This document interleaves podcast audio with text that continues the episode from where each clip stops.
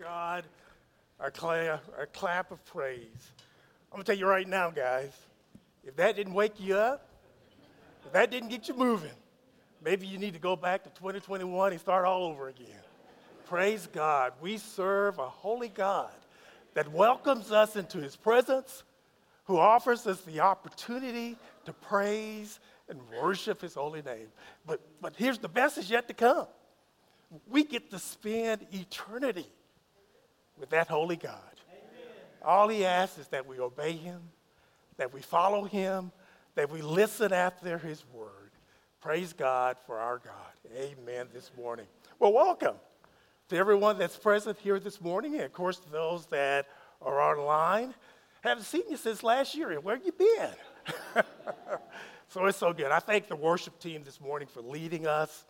And as we gather this first Sunday of twenty twenty-two, I, I know that many of you, as I am, we're, we're just looking forward to this new year.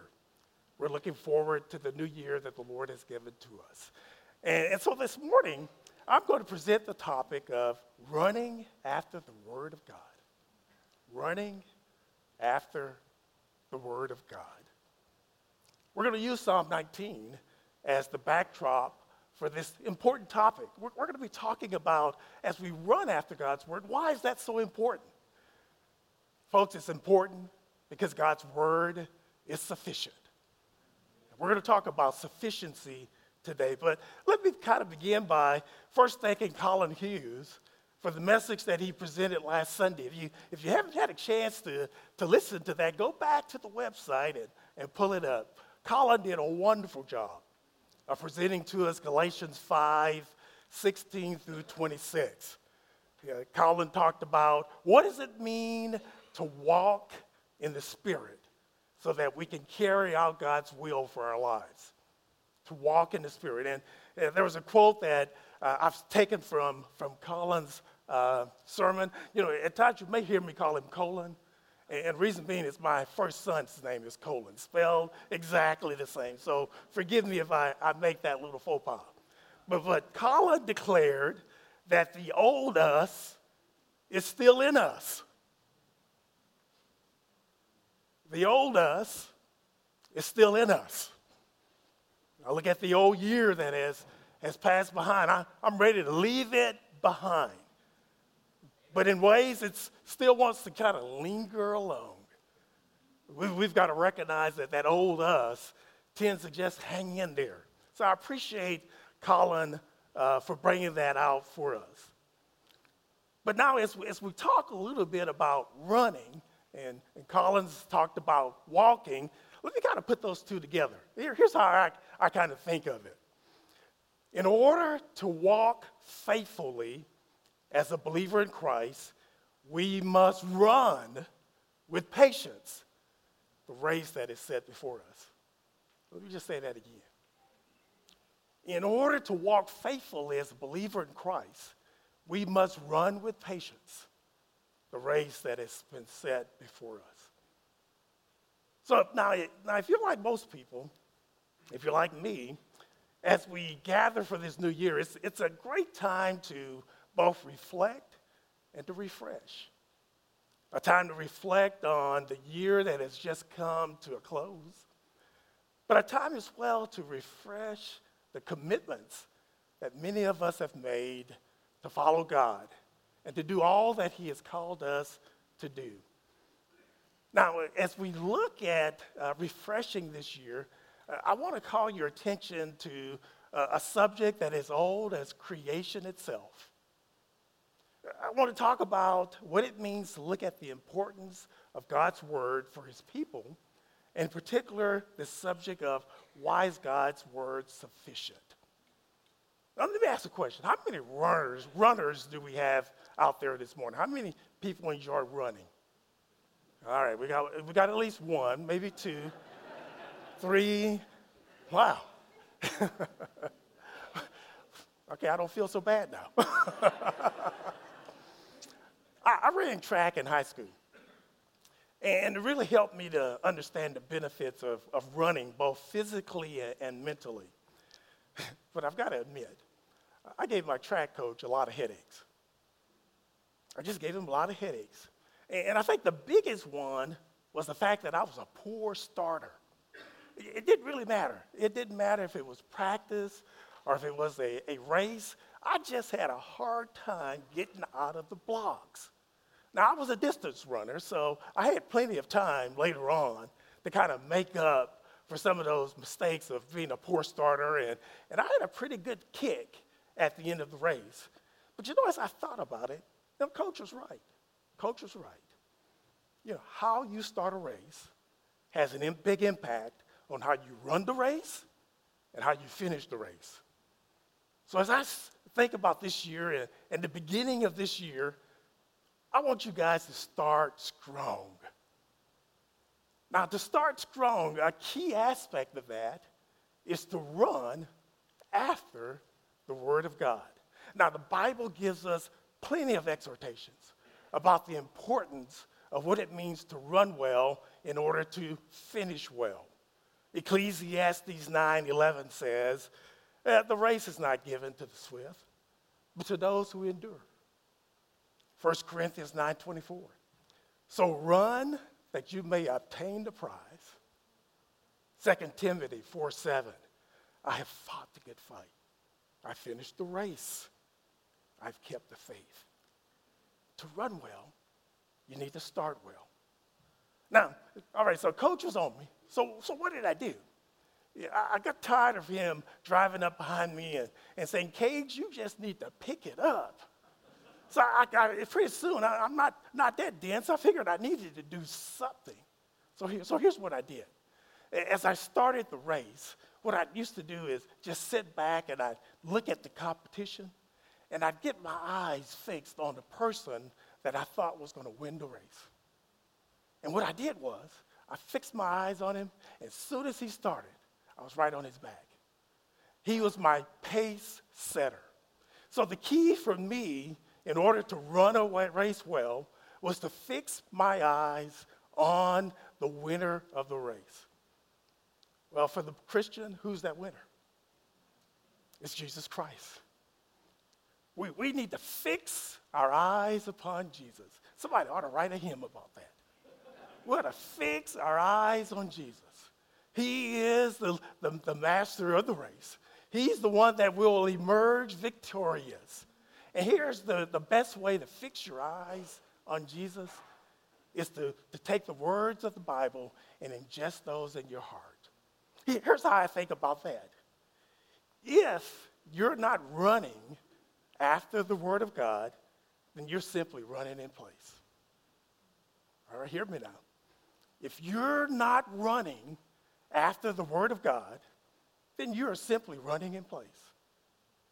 And if you are running in place long enough, then you are in danger of digging yourself into a hole that may prove difficult to dig out of.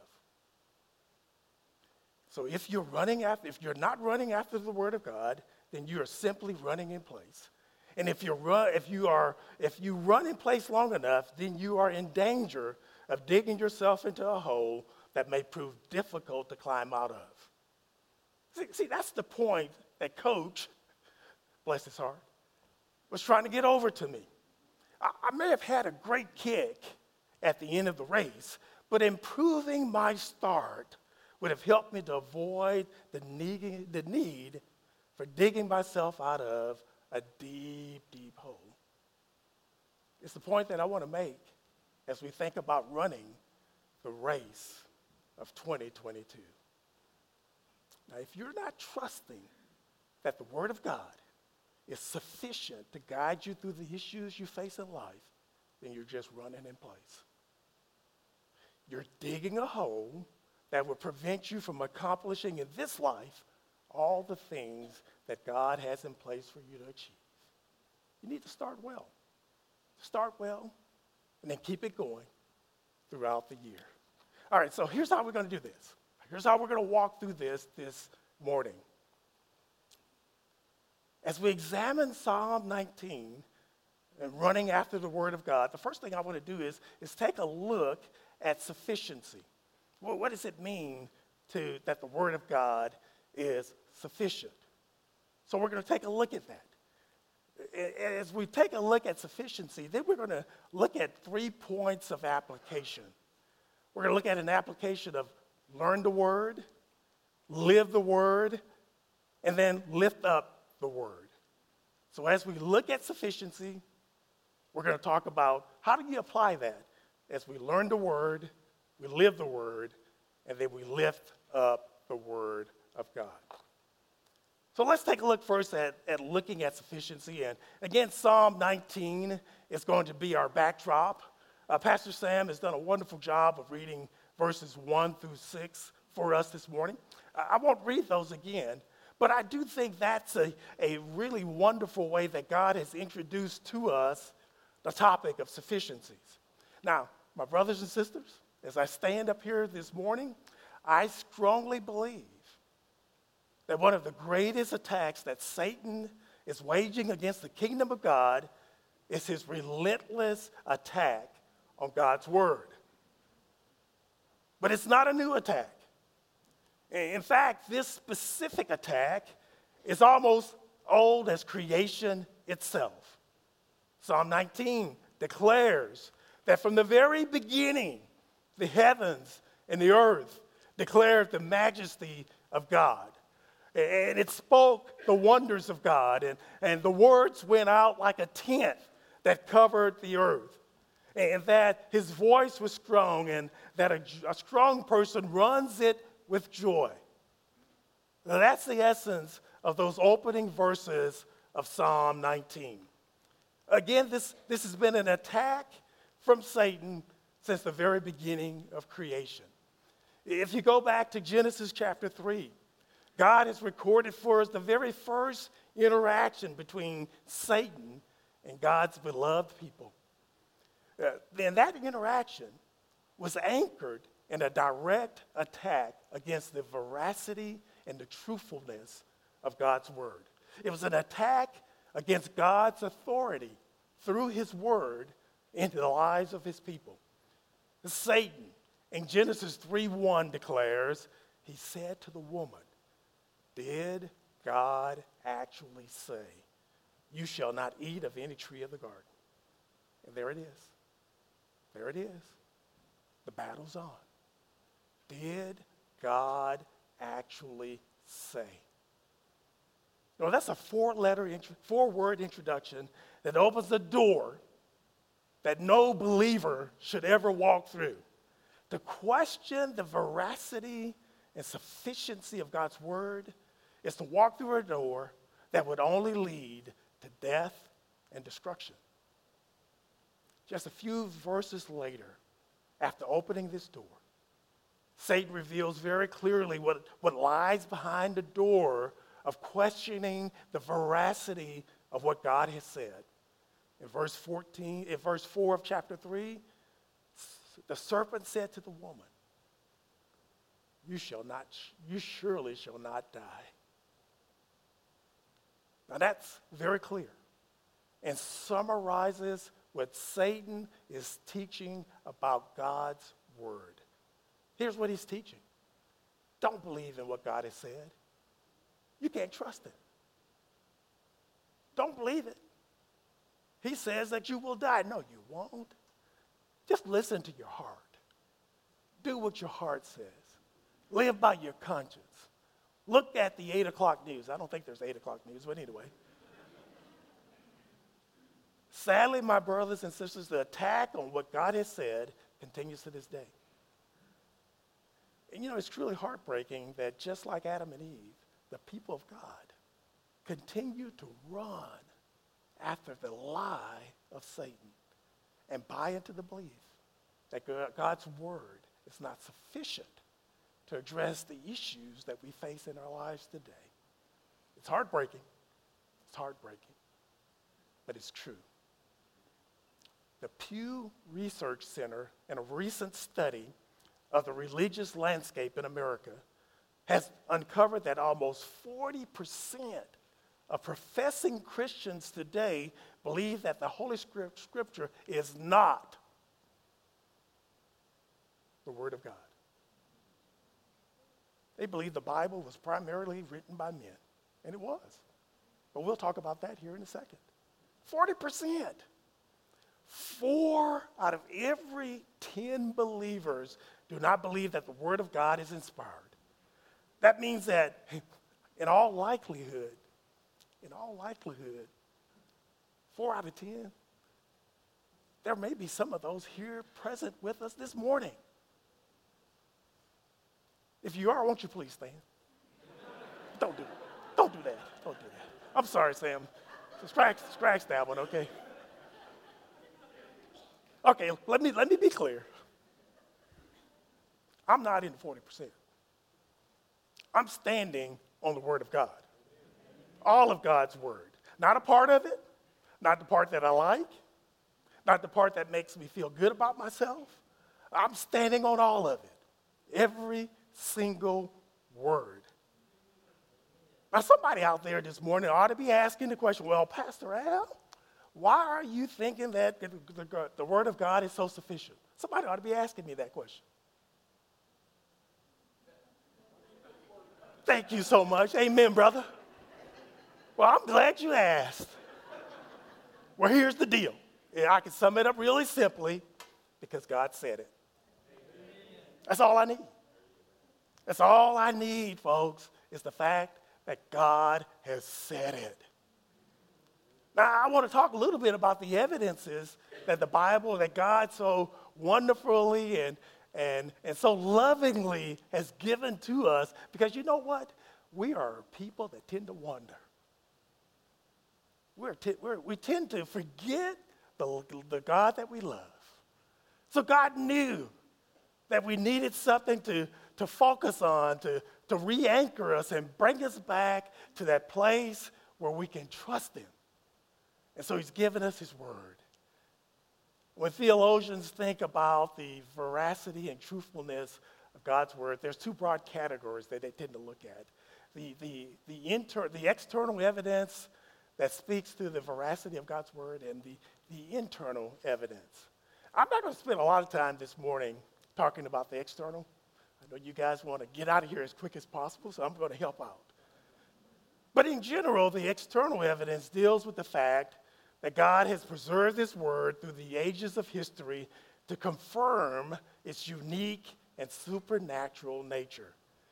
You know, there have been discoveries throughout the ages and other historical evidences that over and over again have established the validity of the writings that are found in the Bible.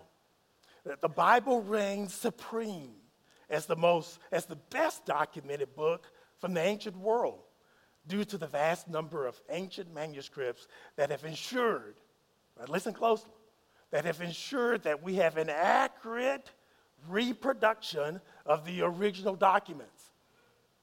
We don't have the original documents, but God has made sure that we have an accurate reproduction of what thus saith the Lord.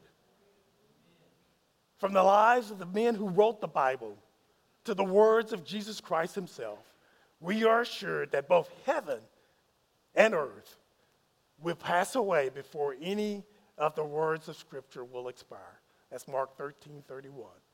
So there is overwhelming external evidence to establish that what is presented in our Bibles is indeed the work of a supernatural God. No question about it. But it's the internal evidence that, that really gets me hyped. It's the internal evidence that speaks to the authority of the Word of Scripture. That's the, that's the evidence that's presented inside the Bible itself that lets us know of this treasure that God has given to us. A treasure that was written by forty authors over, over the period of fifteen hundred years. Just think about that.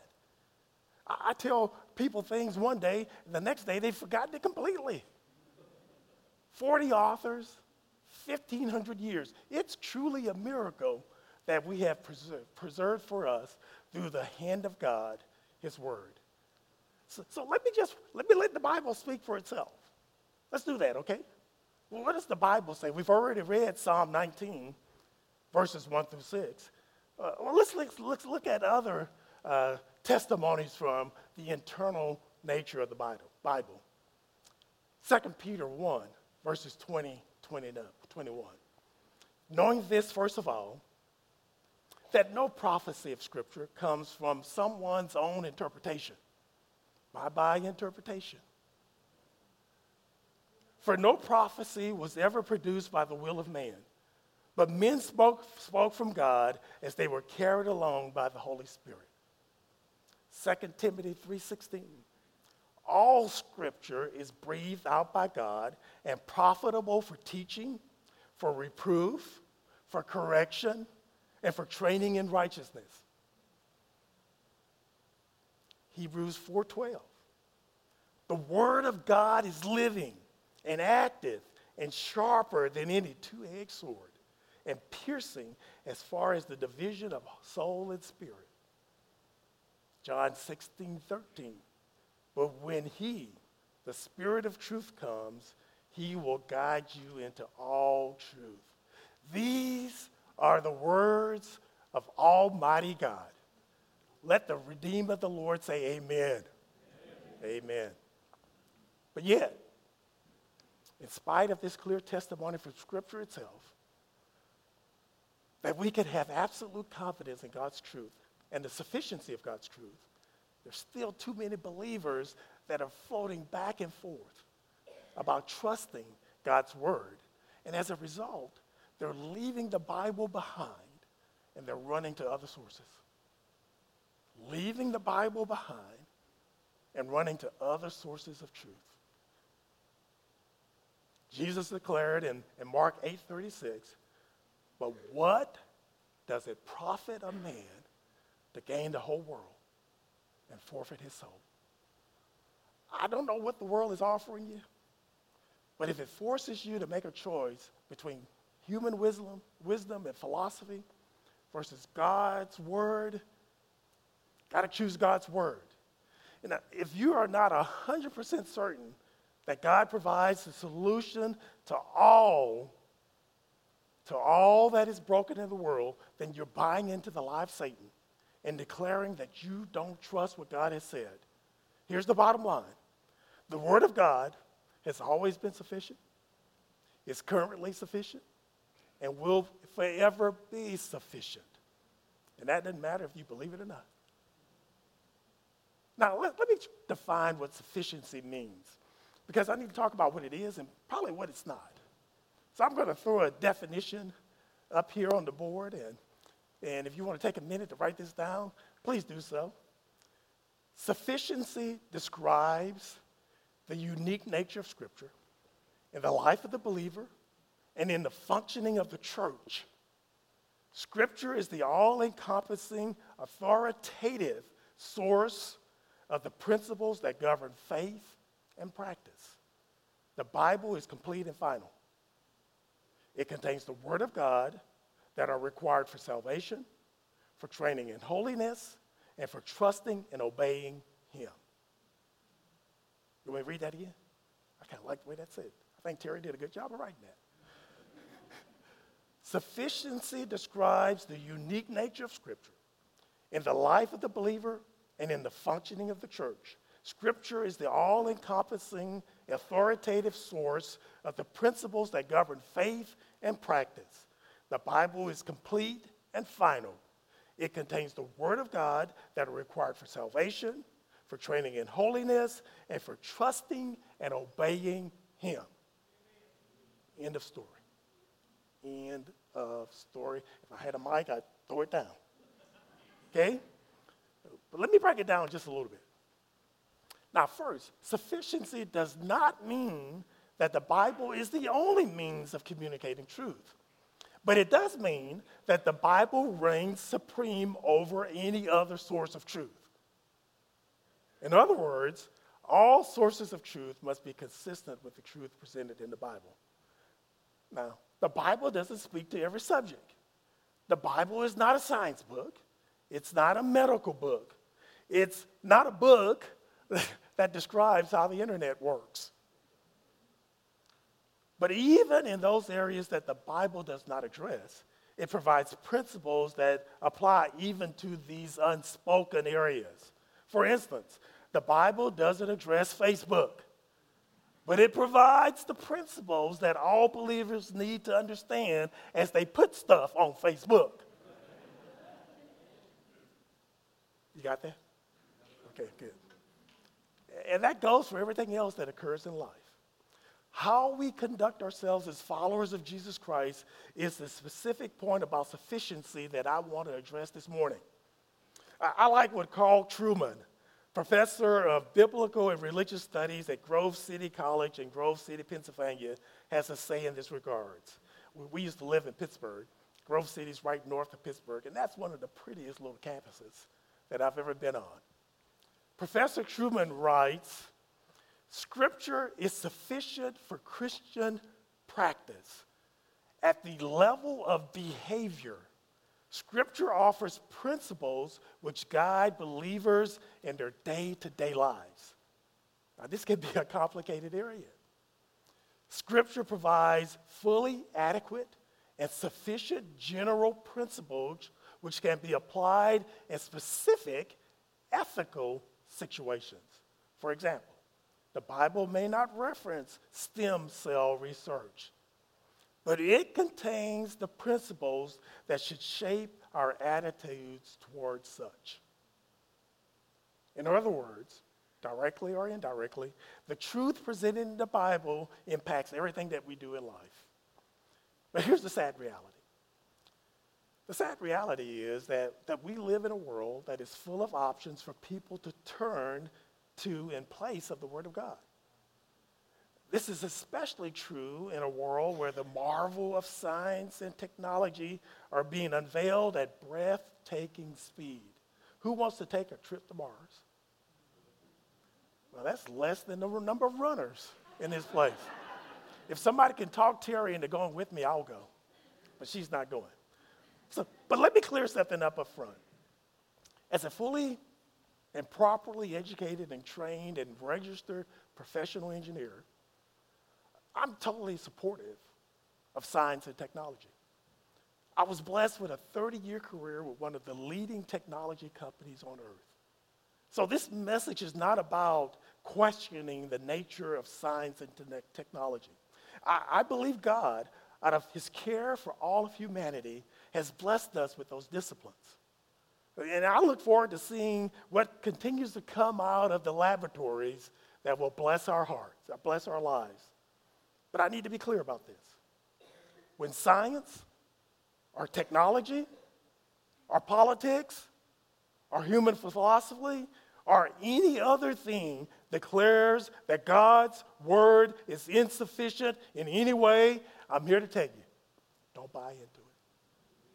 Don't buy into it. Instead, turn to what God has commanded that his people should do in regards to working out the issues of life. The word of God is clear, for it declares in Proverbs three, five through eight, trust in the Lord with all your heart, and do not lean to your own understanding. In all your ways acknowledge him, and he will make straight your paths.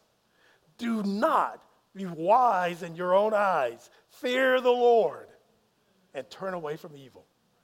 It will be healing to your flesh and refreshment to your bones. Are you wandering out there lost, insecure, worried, full of anxiety, depressed, addicted, crippled? The list goes on and on. It will be healing to your flesh and a refreshment to your bones. Turn to God's word. It is sufficient.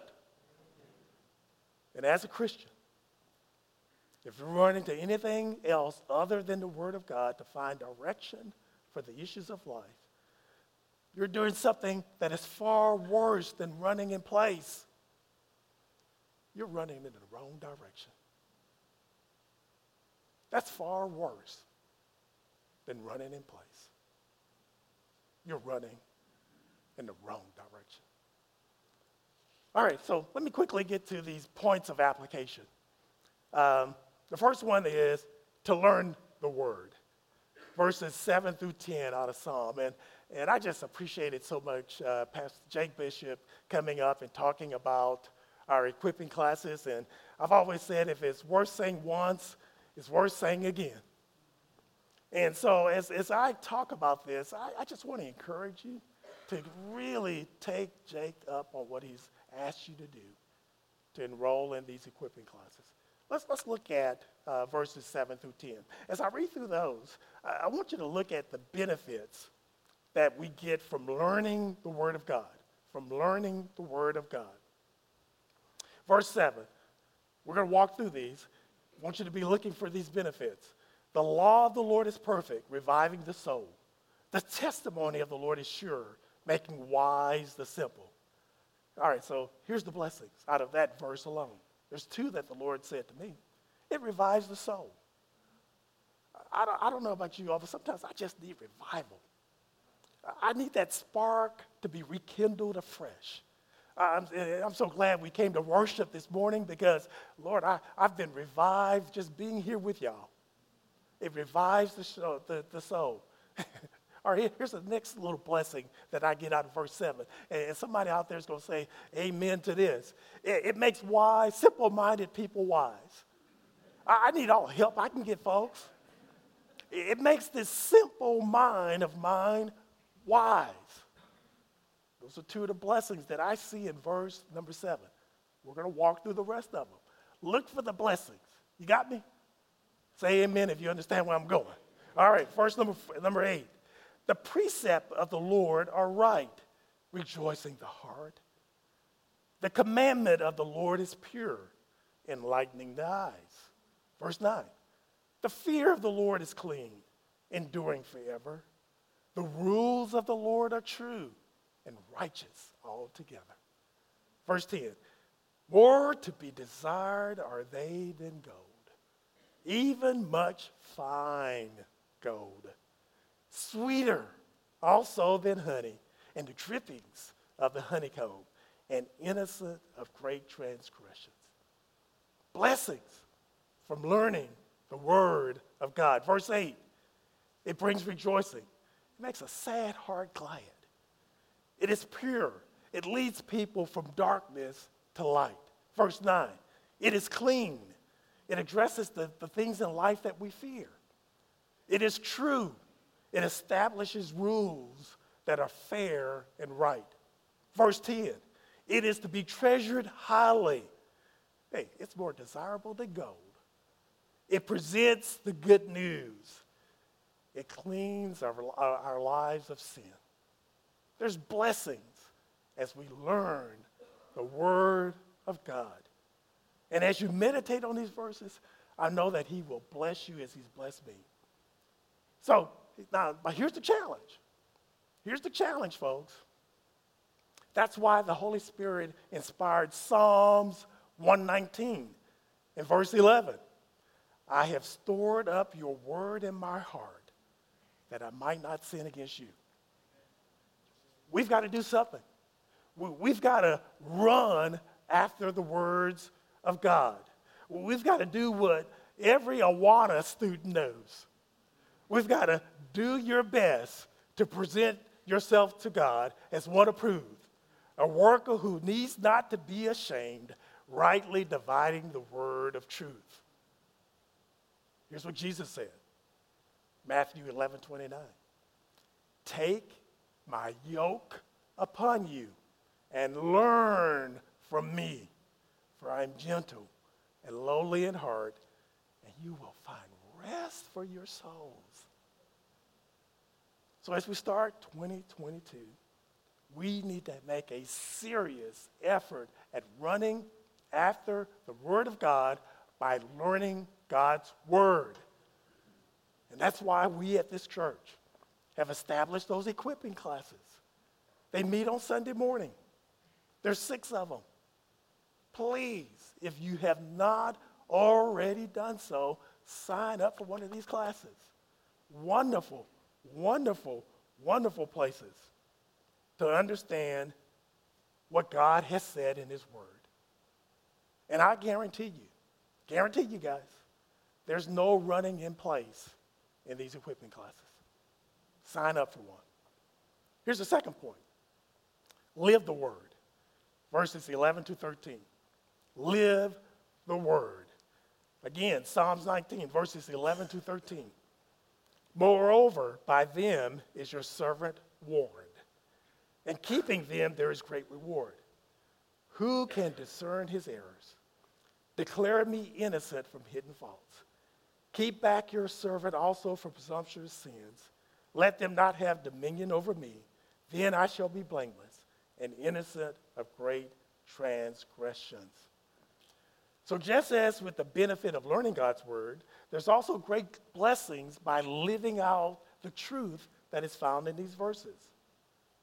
The psalmist says that by living out God's word, we discover the sins that are buried in our hearts. We learn that pride is an issue that we must deal with on a daily basis. We learn that sin is working each day to have dominion over our lives. You know, it's hard to figure out what those hidden faults are, and we each have them. Jeremiah nineteen eleven says that the heart is dark and deceitfully wicked. Who can understand it? You can't trust your heart. But let me share this little secret with you. When, when you come together in fellowship with other believers and live it out together, God does amazing things in helping you to see how you really are. Terry tells me my faults all the time. Okay? And, and she does it in a way that I know God's behind it. And because God's behind it, I'm willing to listen to it. We need to gather together in groups so that we can live life together. Here at West Park, we, we have our community group ministry. We have eighteen community groups that have already started and more that are on the way. And these groups have been kept intentionally small in size to facilitate an atmosphere of transparency and intimacy. The groups meet weekly at a time that's best for the group, and there's a heavy emphasis on prayer, fellowship, and discussion application of the Word of God through the message that has been preached on Sunday morning. These are wonderful opportunities. These are wonderful opportunities to come together and have the Word of God bind us in fellowship, in community with one another. I encourage you, if you haven't already done so, get involved with a community group. If you want to have, if you have questions about there, call the church office, and we will gladly give you the information that you need in order to get connected with a community group. All right, last point. Last point of application. First point was learn the word. Second point, live the word. Here's the next point. Lift up the word. Lift up the word. Psalm nineteen, verse fourteen. Let the words of my mouth and the meditation of my heart be acceptable in your sight, O Lord, my rock and my redeemer. Look. I want to appeal to every believer this morning to renew your commitment to the ministry of prayer in your walk this year with the Lord. You know, we have to run after the Word of God. There's no doubt about it. But one of the signs that demonstrates that indeed we are running after God's Word is that when we have ingested God's Word to the extent that as we speak and as we talk, those words come back out. Verse fourteen, let the words of my mouth, the meditation of my heart be acceptable in your sight.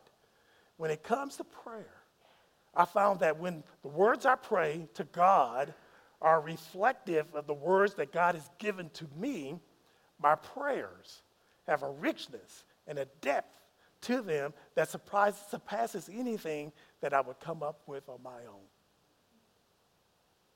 As I infuse my mind with the words that come from God, and I base my prayers on these truths, my spirit is revived. And I find that the words I offer up to God are just different. They're just different. And because God is sufficient, there's nothing in my life that I need to pray about that I already recognize that God has already spoken to. So now as I pray, I pray with confidence and boldness and certainty that God hears my prayer. Last year, God moved in my heart to reach out to a, a very special group of men to come together in a focused prayer ministry. Now, again, hopefully you get the impression that I value the ministry of prayer. Uh, and I've just participated in special prayer groups throughout my Christian experience. I understand and accept the Apostle Paul's exhortation to pray without ceasing. Prayer is a constant part of my life. But this little prayer focus that I had with my brothers in Christ and that I participated in last year was one of the most impactful things that I've ever experienced. It had an immense impact on this area of focus that this group really dealt with during this past year. And so here's what we want to do. I've talked with the group and I've talked with the leaders of our church. We, we want to roll out on behalf of the prayer ministry leadership team an invitation to every married man that's in our church, that's hearing me over the internet, uh, to join in this focused ministry on prayer this year in twenty twenty-two. So if you're married or planning to get married, or you want to know about more about marriage and prayer, I would like to invite you to join me in a short, okay, hold on now, a short Zoom meeting. Okay, I hope that didn't turn everybody off. But next Thursday, January sixth, six p.m., we're going to host a little Zoom meeting to talk about this special prayer focus. You're going to see a uh, Q R code that's going to pop up on the screen. There's one on the back of your bulletin. You guys know what to do with those, right? Take out your phone and take a picture of that thing. Or use the code that's on uh, the bulletin, and it will give you the information you need to join the Zoom meeting next Thursday. And if, if you don't like doing that and you feel like you just need to talk with somebody, call the church office, and we'll get you the information. Now, look, I know we're all busy.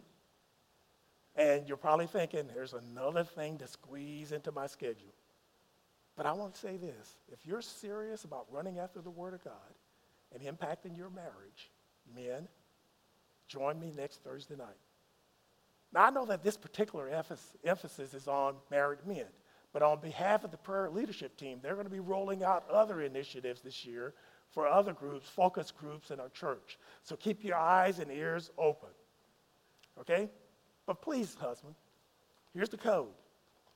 Join me next Thursday, six p.m. on Zoom, and you're going to experience something that I think will impact your marriage. All right, I'm at the end. Running after the Word of God. I've asked the worship team to come up as we prepare to close. As we run after the Word of God, why? Why do we run? Because the Word of God is sufficient to provide instruction, guidance, and direction for everything that we face in life. How do we run after the Word of God? We learn the Word of God, so enroll in one of our equipment classes. We live the Word of God. Contact the church office as soon as possible about getting linked to a community group. We lift up the Word of God. Keep your eyes and ears open as the prayer ministry leadership team rolls out specific opportunities to impact your prayer ministry. We're living in dark times. These are dark times. We need to turn to God's Word for how we ought to live. I'm going to leave you with one passage this morning as we close our time together. Psalms one nineteen, verse one oh five.